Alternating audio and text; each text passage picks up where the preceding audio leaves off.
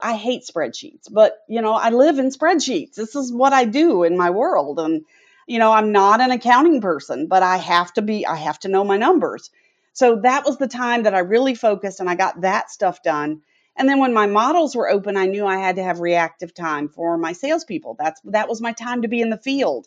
That was my time to answer those phone calls and to help them with challenges they were having. And then again, about five to seven in the evening, as things started to, to get quieter in the model centers, that's when I could uh, wrap everything up, plan my day for tomorrow so that I could start strong again or finish up whatever project work I didn't get finished in the morning. And I knew that, you know, 10 to 10 to 5, you're also going to have your your meetings with your uh, with your uh, your teams. You're going to have, you know, all those corporate meetings that you have to have as a manager and so this this works no matter what your position is to you just maybe your hours are different because of when you have to be proactive when you have to be reactive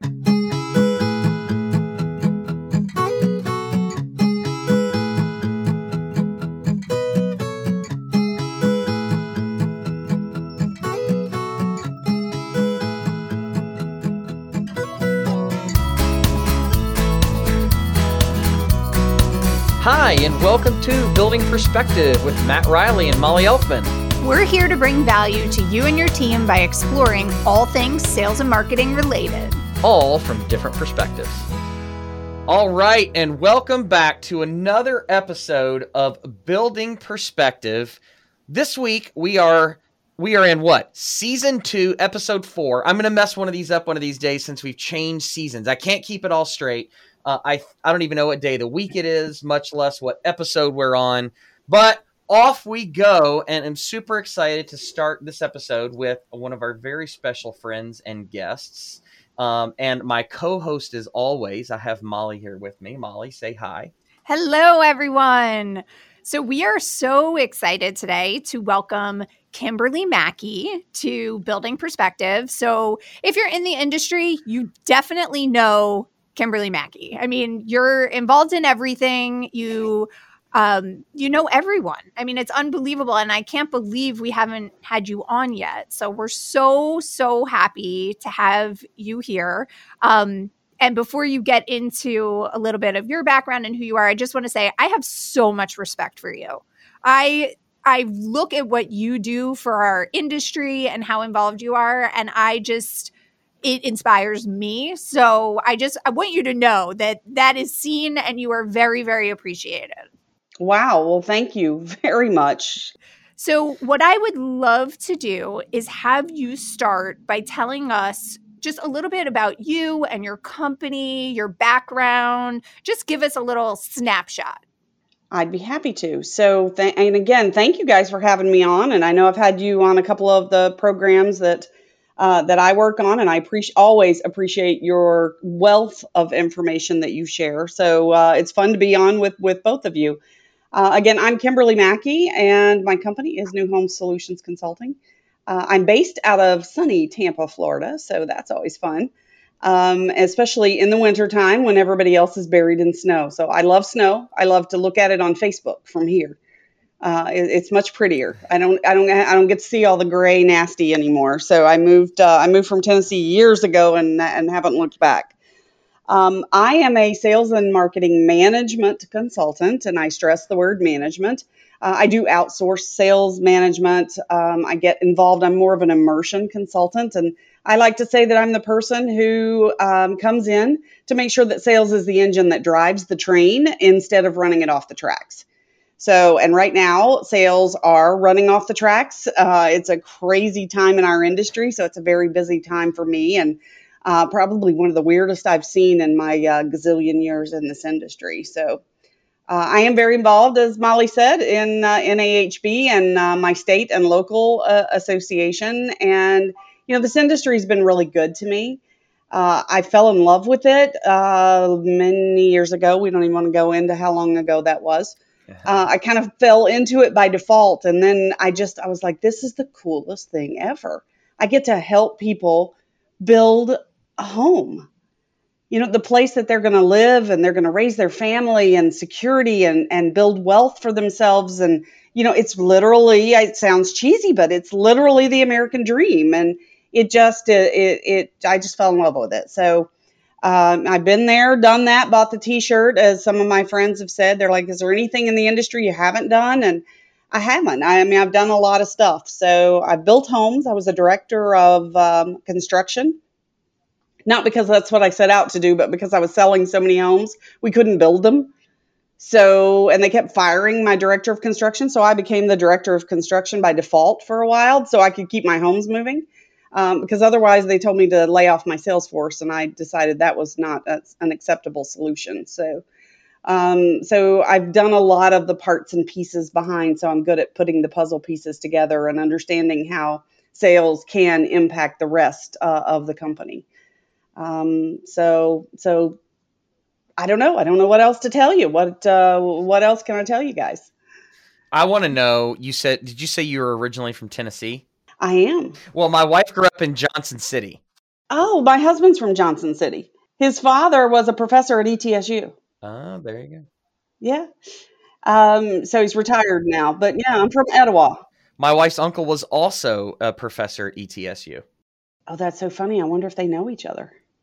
It was uh, his name. He he passed uh, er, late last year, but his name is Jim Lawson. Um, and my father-in-law was the purchasing director at ETSU. So there you go.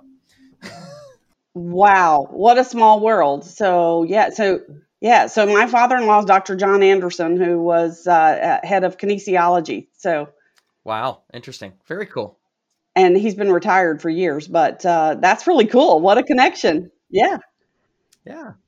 All right, sorry, Molly. Go ahead. I had to I had to ask about the Tennessee thing. Very cool. So, for you know, one of the things that I think differentiates you and what you do for builders is really how hands on you are. I mean, you really, that visual of the puzzle pieces is like a perfect visual for you. Um, and you're also that hands on when it comes to the actual industry. So you are the current NSMC chair. Is that, did I get it right? You did, yes. After um, the International Builder Show this year, it's officially my year as the National uh, Sales and Marketing Council Chair. So um, I've been in the uh, the ladder for that for about three years. Uh, so it's it's a lot of fun, and I get to meet really cool people like you. You said I I know a lot of people. Why it's because of my involvement through the industry and through NAHB that I get to meet everybody and and uh, make great friends.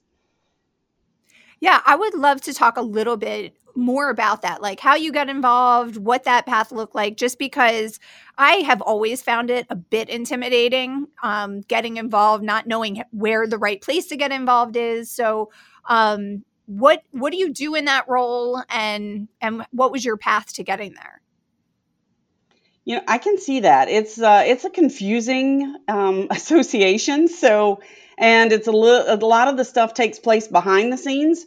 Uh, so it is. I I found the National Sales and Marketing Council even more confusing than anything else. But I started at my local, and I'm fortunate to have a really strong local association with the Tampa Bay Builders Association. And I got involved because of the educational component. I kept asking, um, even though I was winning all these awards selling, I was like, there's got to be some training for this. It can't be just here's the keys, Mackey, go sell something. And they kept saying, well, you know, the only place you're going to get training is the association. So why don't you go and uh, get your certified sales profession? So I did that. And then I wanted to get my CMP, the certified marketing professional. And then I got all of my IRM training. And, and I just kind of became addicted to all of the training that was involved. Um, I started serving on my local sales and marketing council, went up the leadership ladder there. Um, on I'm a life director uh, at the local association. Uh, and then I got involved at the state level. Um, and we have in Florida, we have a, a, the Florida Sales and Marketing Council, where I think we're probably the only state that still has a state association. Uh, so I got involved with that and got to work with people around the state and uh, very active in the Southeastern Building Conference. I ran the um, sales rally in 2011, 12, and 13, which were great years. Uh, but they were actually really uh, a lot of fun. So we brought in a ton of speakers for the for the industry. And we'd have about 350 people who were seeking education for that. So I got to see it from both sides. And then I just graduated to the national. And I think because I did that progression, it made it a little easier. Um, it's not a fast thing. It's something you do over years and years. And, you know, if you're looking to get in and, and immediately get gratification and uh, recognition from working at the association, it's not going to happen. I, I'm here to tell you. Um, but everybody can get involved at some level. So just pick something. Just pick something, whether it's your local parade of homes, whatever it is, get involved and just work at it and it's and and do it in a spirit of giving and don't worry about what you're getting because you'll get more than you ever give but only if you approach it from what can i give back to the industry yeah, I love that because you did start by saying I love the industry.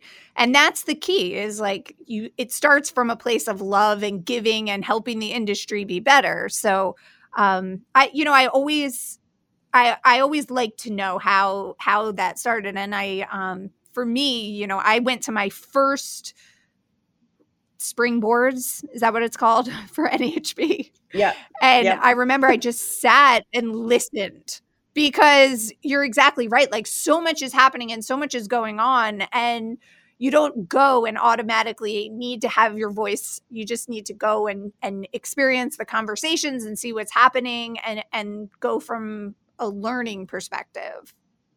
And I did that for about a year when I went to NAHB, maybe even a little bit longer before I ever started, before I even put in. So every October, uh, we open up for anybody who is a member can put in to serve on any committee or council at the national level. Uh, I recommend if you're going to do that, you reach out to somebody like me, you reach out to somebody who's already serving and identify yourself and say, "Hey, I want to step up. I, would like to join. I want to. I want to be part of this." And let us help you by sponsoring you, so that people know, uh, you know, who you are and and the, the gifts that you can bring to the industry and um, we'll write a little record, a letter of recommendation. You can put who's sponsoring you for whatever position, and uh, you know there are openings every year, uh, particularly for builder members. Ironically, uh, since it is a builders association, but we need more builder members to serve. And there's just there's so much that builders can get out of this. My co-chair is a builder out of Tulsa, John Madden, uh, with John Madden Homes out of out of Tulsa, and you know he's he's amazing. It's incredible and i i seek his counsel regularly. Um, so it's just it's a really it's it, it's it's a, a really cool thing when you can collaborate at the national level and see how all of us working together what we can do to benefit everybody. I love it. It's so inspiring. Um, another thing is you are such a planner.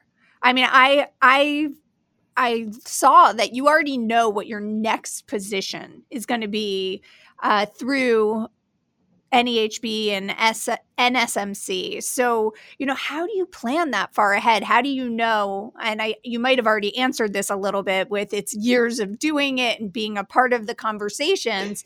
But I know that that planning is a big part of how you operate your business as well and and being organized and planning and and um, looking forward which is why we have our title looking forward. So i think it's a part of who you are not just your role with NAHB but also in your business and how you operate.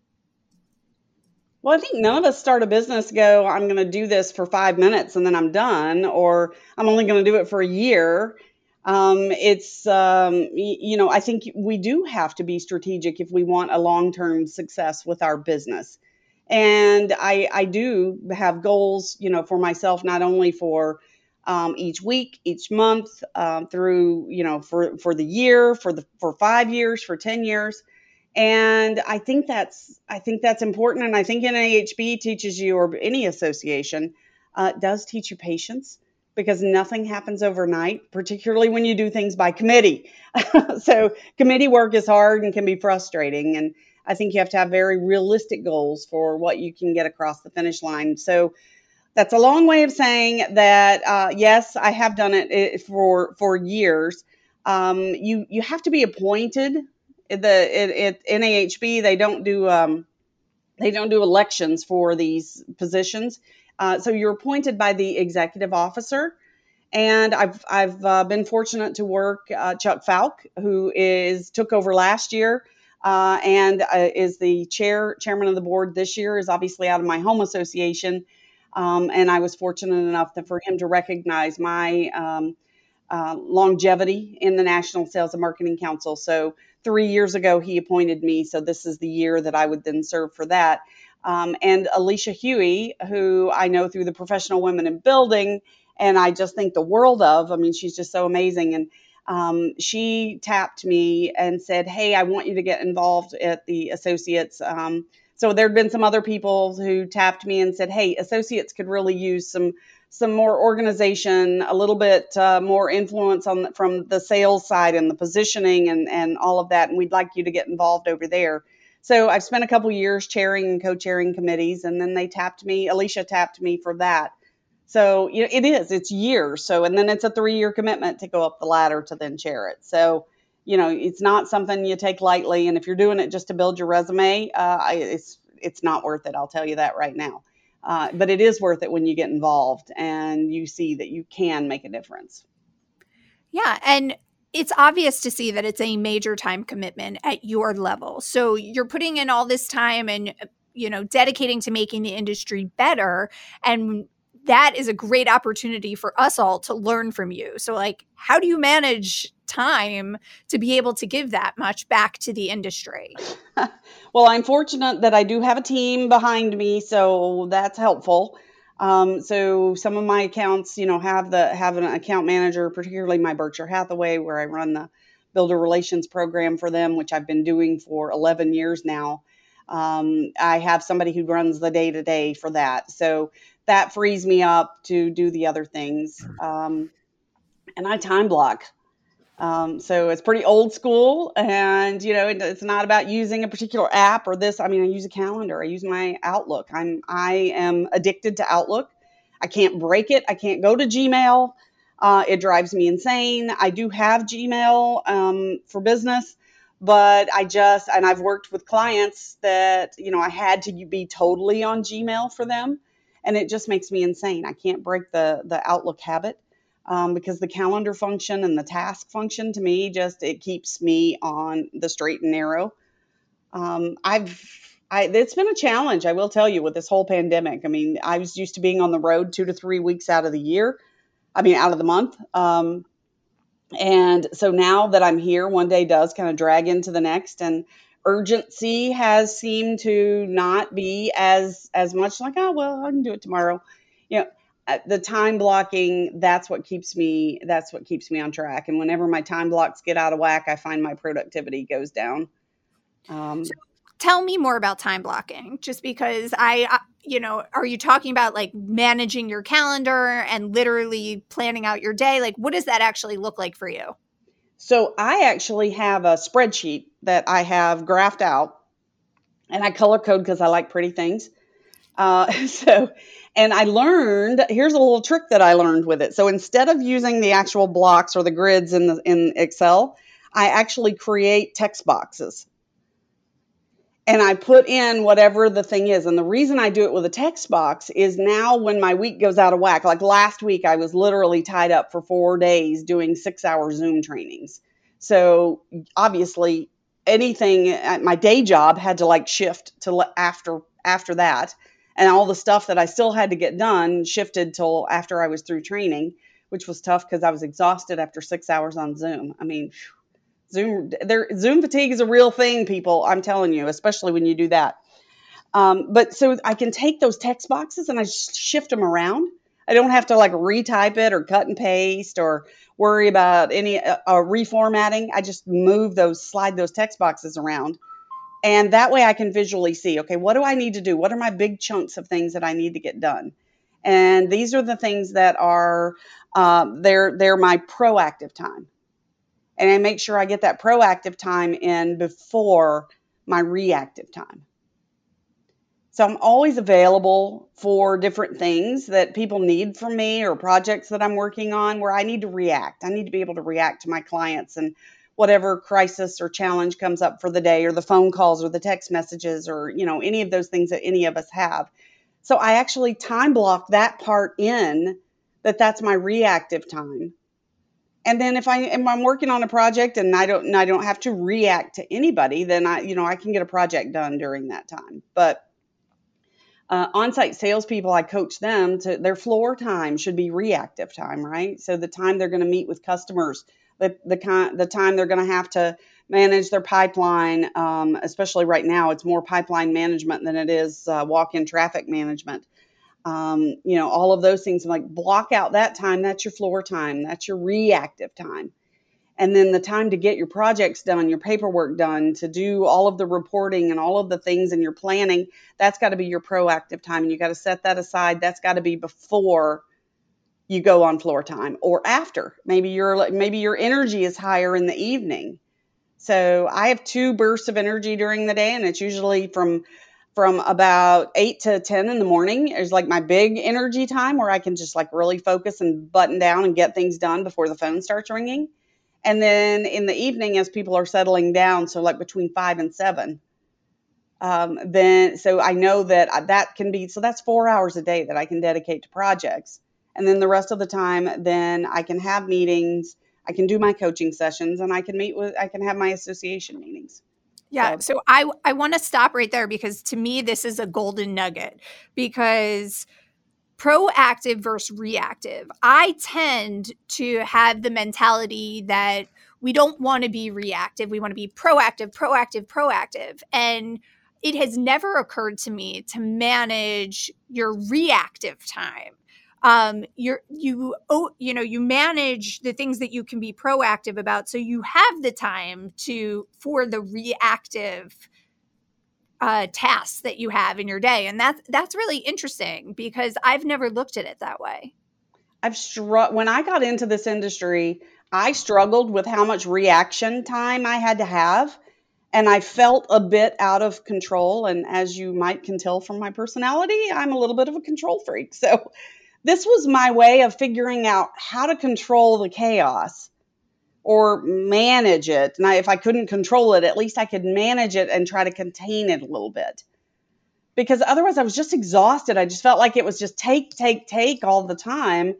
And I couldn't ever get ahead of it, you know? And this way, I can be ahead of it. And most of the time, I mean, not all the time, certainly, uh, and you know, it's so it's just my way of trying to balance it out. And obviously, every day is a new day to start over. So some days I'm more successful than other days. Yeah, I, and and Kimberly, I think that it's really really insightful and super smart to teach that reactive and proactive time. I really like the like put the reactive time on your calendar. And I, from what I see, what I've seen in the industry, and being starting off, you know, being an on-site salesperson for so many years, you know, when the model hours happen, that time is no like when you're open, open in quotes. Like we can't use COVID. Uh, this time period is the normal, is the barometer. But when model hours are are on, that time is no longer yours. You can't plan anything to really happen during your model hours because someone can just walk in the door and you have to attend to what they need. And I, I, really like how you said, like, that's your reactive time. You have to put it on your calendar. And then your before your model hours or after your model hours is going to be your proactive time because as an on-site salesperson, if you're you're you're fooling yourself if you think that you're the hours that you work are your actual model hours right? Like if you if your models if you if you work if your models are open 11 to 6 like that's not a real job 11 to 6 like it it doesn't work that way. And so i'm sure that you have i mean i would assume that you spend a lot of time with your clients and especially on-site people and maybe even I guess not maybe even us maybe especially sales management about really really that time blocking skill and about reactive and proactive. Is it do, do you spend a lot of time talking to man, to the leadership about that as well? Absolutely. Yeah. So, and you're right. And salespeople get in this thinking, oh, well, I get to sleep in. So I don't have to go to work until 11 o'clock or 10 o'clock or whatever the, the common area is. I'm telling you, if you think this is a 10 to 6 job, you will not be successful. Don't confuse floor hours with the amount of time it takes to be successful in this business. And for sales managers, I think it's even worse because of a, a term that I've coined administrivia. Uh, so sales managers get caught up in so much administrivia that really should be given to an admin person or offloaded to a different department uh, or not even done at all. So that's one of the things in outsourced sales management. You know, I can only do uh, the maximum I will ever commit to any client is 10 hours a week. And I rarely commit to 10 hours a week. It's typically five. So I can manage an entire sales team in five hours a week. But do I get everything done that a, a person, a sales manager who was there for 40 hours a week or 70 hours a week, which is usually the case, would get? No, I don't get all that done. I can't. It's physically impossible for me to do that. And we find a way to figure out who the best person for those tasks are. We find a way to automate, uh, to simplify reporting, and so that I can do it. And not only can I do it in the shorter amount of time, but I can do it from a distance because I've been Zooming since before Zoom was cool. So, right. you know, so you know, sales managers particularly, and when I was uh, in sales management and uh, you know VP and senior VP, the one of the things I did the same thing. I had to. I came in early. And that was my project time. That's when I got those really important things. You know, Brian Tracy tells us to eat that frog, right?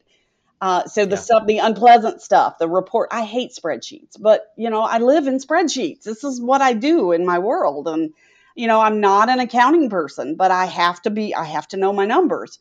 So that was the time that I really focused, and I got that stuff done. And then when my models were open, I knew I had to have reactive time for my salespeople. That's that was my time to be in the field. That was my time to answer those phone calls and to help them with challenges they were having.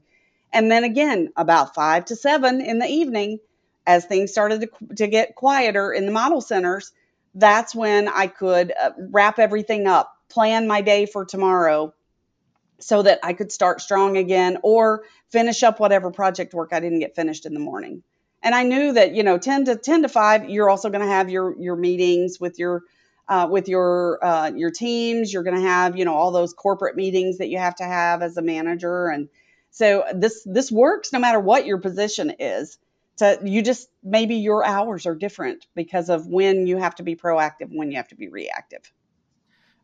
By the way, I love this conversation because you know it's like all we've been talking about. Well, really for a year now is like how to manage through you know the the pandemic, and now we're talking about how to how to keep you know we've got the, this this plethora of buyers and essentially it's like how do we manage all these people? I absolutely love that we are talking about basics, right? Like always like back to the basic. And and you know, as a builder many moons ago, um I would like we would talk this was 2015, 2016 when we which by the way we thought was one of the best housing markets right ever. Little did like, we know, right? Awesome. you know, we would. What are we going to train on our sales team with our team? Well, we're going to train on the meet and the greet. We're going to train on how to demo. Oh, we're going to train on. You know, we're going to make sure that we have focused time. We called it kind of one of the things that we talked about was having protected time. So if your model's opened at 11, the salesperson had to be at the model home no later than 9 a.m. And so that first hour between 9 and 10 was protected time. And what they were supposed to do between 9 and 10 was to actually do their outreach, their realtor outreach. Um, you know, they're supposed to do lead generation uh, and for for prospects, uh, you know, and realtor relationships, things like that. And then from 10 to 11, the sales manager could actually come out and do one on one training and sales process training and things like that. So I love that we're talking about this today. I mean, this may seem like why are we talking about time blocking and time management um, with what we're doing? Like, I need an app for that. Like, I need something to like automate this. I don't have time to think about this, and this is exactly why we have to make time to talk about our time because if we don't it's all going to fall apart like all this this great backlog that we have is just going to it's going to turn into a nightmare right it's already turning into a nightmare for many builders because they sold too far ahead. Uh, they're not throttling their sales, which they need to be throttling right now. They need to be managing and not getting. I've got one client, um, and her her leadership is pushing her to sell more homes and i'm like why you can't even build what you have for the next two stop selling because you're just going to resell this stuff and you don't even know what your losses are going to be on these and yes we're talking actual losses because we don't know what the price of lumber is. We don't know what our supply side is going to be. And they can't hire fast enough to build this stuff. Plus they're running out of land. So I'm like, you know, land is a precious resource. We can't squander it right now. So again, when you slow down, you can think through these things and you can manage your your time, you can manage your business, you can plan better. Uh, whether you are an on-site salesperson or you're a division president or a principal of uh, a builder, and that's the problem. We our business is so reactionary that we forget that we have some control over it. And we should and we especially should right now because this market is going to change and it's going to change on a dime. And you mark my words in 2021 it's already changing. Um, i was talking to carol morgan yesterday and we were going through some analytics for some shared clients and traffic while still very good and our online traffic uh, activity is very good it's not what it was in january there's already people going i can't get a home can't find a home so i'm just going to wait i'm going to sit it out that's already happening. It's real. So the economists haven't told you that yet because they have to look at everything in the rearview mirror, but I'm telling you, it's happening. Yeah, all, all the data that we get, all the reports that we get are at bare at best 30 days in the past. At mm-hmm. best. Right? And most of the time it's 60 days plus, right? You know, cuz you're looking at closing data, that's that stuff has to um, you know that stuff has to record and that doesn't happen a lot of times instantaneously and the closing data isn't the leading indicator of what what's happening it's it's leads that are coming in it's conversations that you're having with buyers early in their process and so having your finger on the pulse of that side of it is the real leading indicator of, of what's happening in my opinion so i think yeah but right. those those builders who can't keep up with the demand who are overselling and selling too far in advance they want to see that decrease in traffic to the website because they're not you know full steam ahead so uh, that's actually that decrease in traffic to the website depending on who the builder is could is not a bad thing it, it could be reflective of where they are do you agree with that or no I think it could be, but I also think that, you know, again, this market's going to change. And we need buyers tomorrow just like we need them today. You know, we need realtors tomorrow like we need them today. We don't need to be cutting anybody out of the process. It just may be a longer process. So I think we need to elongate uh, what we are doing in, in that so that we can still nurture those leads and not lose them. Because there are some builders who have not experienced the same kind of demand as, say, some of the big publicly traded and uh, you know, they can take on some more and they can help to alleviate a little bit of this uh, this this pipeline. But people don't always know how to find those guys, you know, and gals. Go, let me say that politically correctly.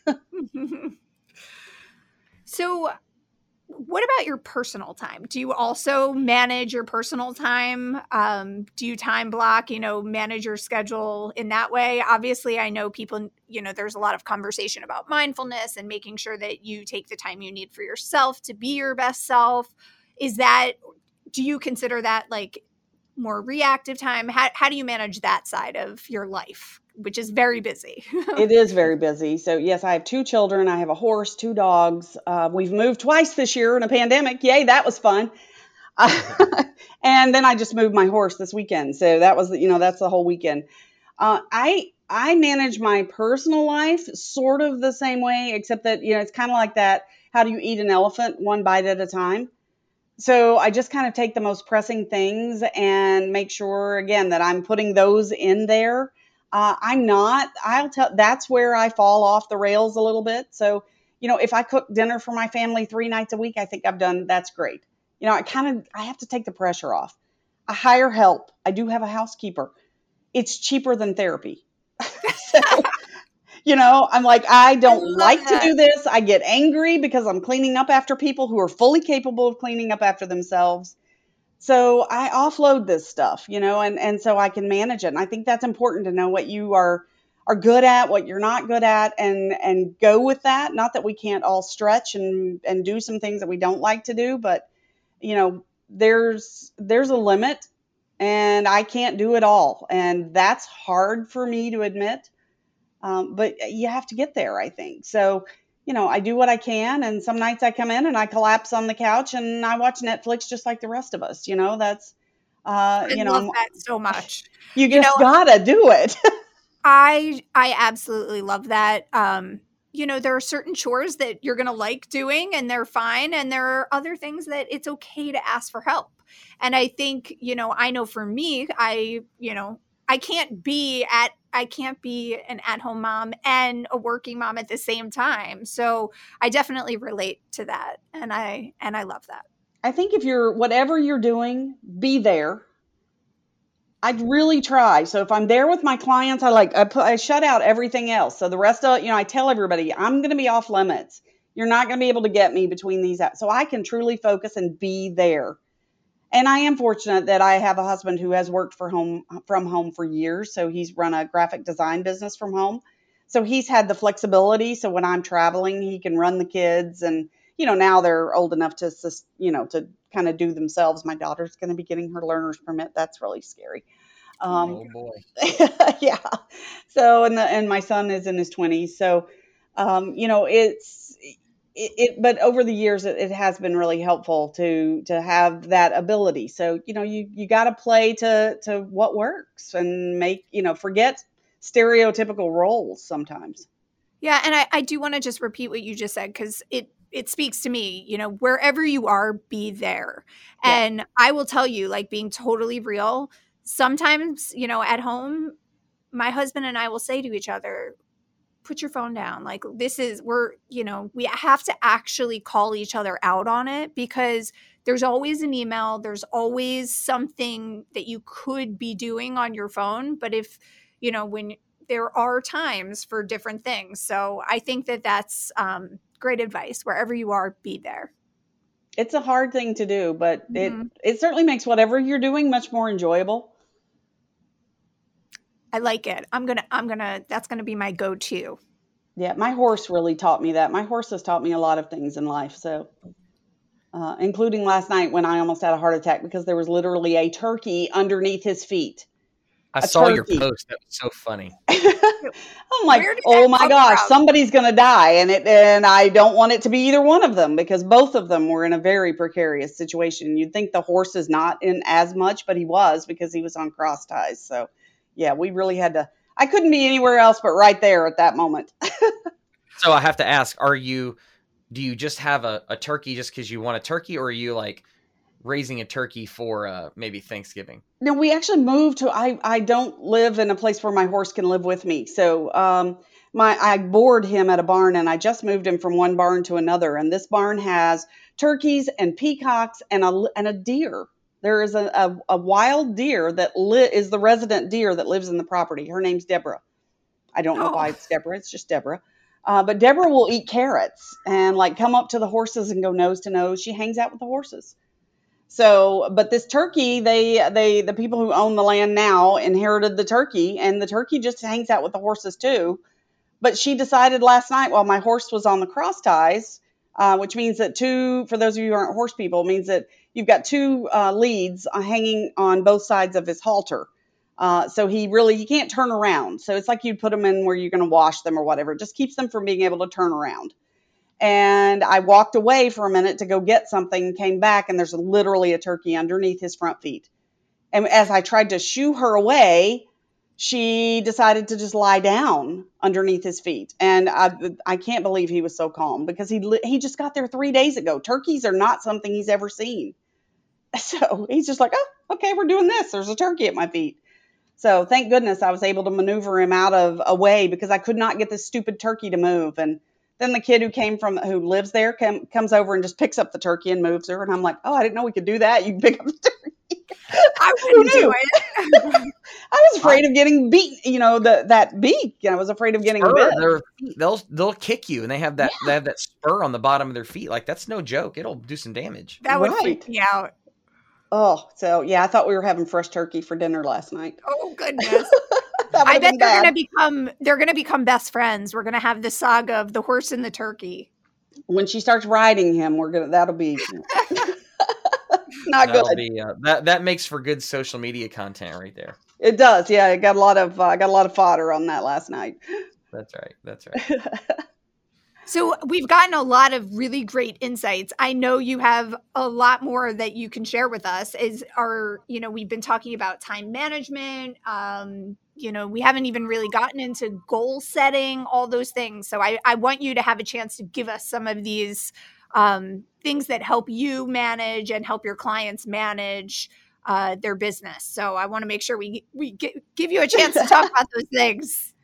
So, well, just very quickly, because I know we've gone through a lot and I know we're uh, short on time here, but you know, we always talk about goals. We talk about goal setting and setting smart goals, right? So, you know, give yourself a time frame that's reasonable and set your goals. I think I'm I'm all about reach for the stars, but figure out the mini goals that help you get there.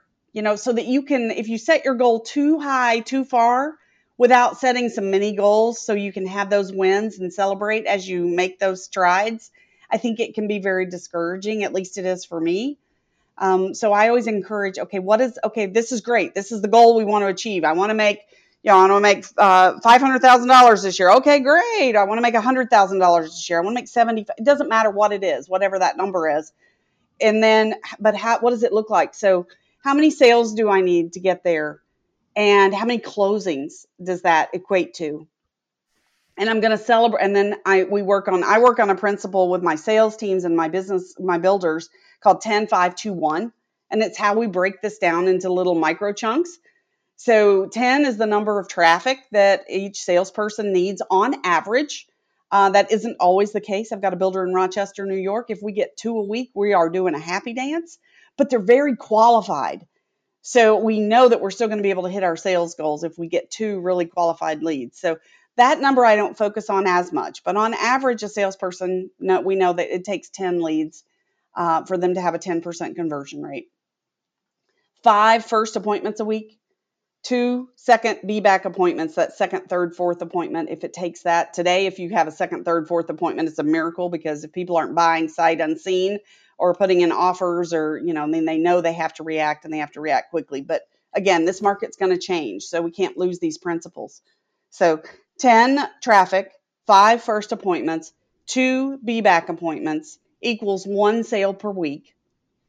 And this is really simple. So that's 50 sales a year because i do believe that you know at least you're taking a two week vacation a year. So there's 52 weeks in the year easy math. So one sale per week is 50 uh, is 50 sales a year per salesperson.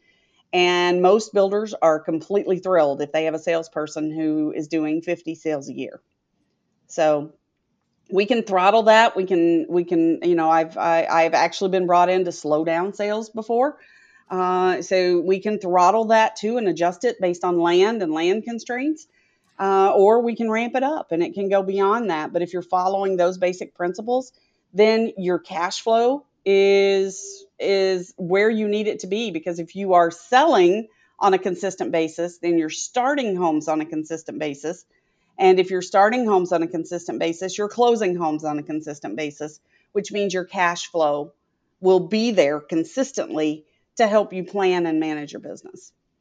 So, you know, with that in mind, we start with the bigger picture and we work our way backwards with the goals and set those little mini goals along the way so that we can actually have those celebrations every week, every month, every quarter, and every year when uh, as we get there. And i find that you know that that motivational accountability really is not an oxymoron because people love to achieve their goals.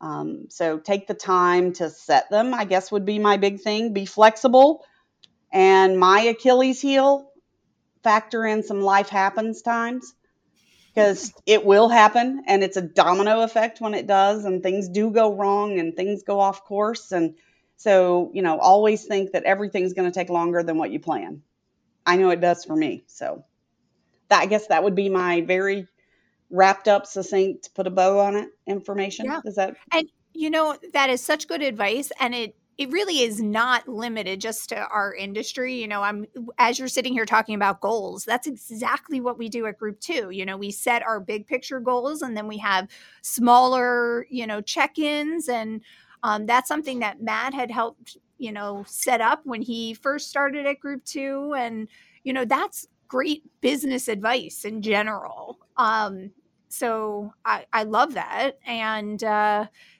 I also love life happens. And it's not just for leaders, life happens for everyone on the team. And I think having a place where you, you know that and you're able to support other, you know everyone on the team knowing that life happens um, and coming from a, a place of you know kindness about that and and empathy i think is important too for leaders to remember it's very important and you know every day is an opportunity to to start fresh so you can't change the past nobody has that power the only thing you can control is what you're doing right now so if i have i, I like to reward that reward right behaviors what i say so you know if you've got somebody who's really working at it uh, help them. They'll get there if they're really working at it and they're really focused on it. Um, but if I've got somebody who's just like, yeah, whatever, I'm going to do it my way. Now that see, that's a whole different ball game for me. So you know, you're either on you're you're either on the team or you're not. You know, you're you you got to be. You, everybody's got to be rowing in the same direction. I love it. So, if people want to get in touch with you, how can they reach out to you? Uh, what's you know, is it your website, social media? What's the best way to get in touch with you? They can just Google Kimberly Mackey. Um, if they forget my company, they can go to kimberlymackey.com. It'll take them right to my website, which is New Home Solutions. Uh, two S's in the middle, New Homes Solutions. Um, so, it, you know, you it's easy to find me. So, you know, again, uh, you know, either one of those uh, they can email me at kmackey at New Homes Solutions. So uh, I'm happy to I'm happy to help and and you know m- meet with people. I meet with people for free. I do a, a I offer a free one hour consultation. So uh, and I don't hold back on my advice. I'll give you advice, and if I can help you in an hour, we're done. It doesn't cost you a thing. So well, there you go. Get your free hour. exactly. Exactly. I like it. We're gonna put that in the show notes. It's strong when you say, how do, how do people find you? And you say, just Google me. Just Google I love me. it. Didn't you start by saying you don't like Google and Gmail, but just Google me? Just Google me. I have G. I have Gmail for business. I love it. I just see. I can't live in my Gmail. It just makes me crazy. I have to click too many places. I, I don't like Gmail. a lot of clicks. Oh, don't get I, mad started on Gmail. Yeah. yeah, I hate it. I love it. So, uh, this was really helpful. We appreciate your time and appreciate just you in general and everything you add to the industry and lots of really good information here. So thank you so much. Well, thank you guys. It's always a pleasure, and I, I hope I was helpful today. And um, well, you know, let's do some more stuff in the future together. Sounds good. Absolutely. Thanks, Kimberly.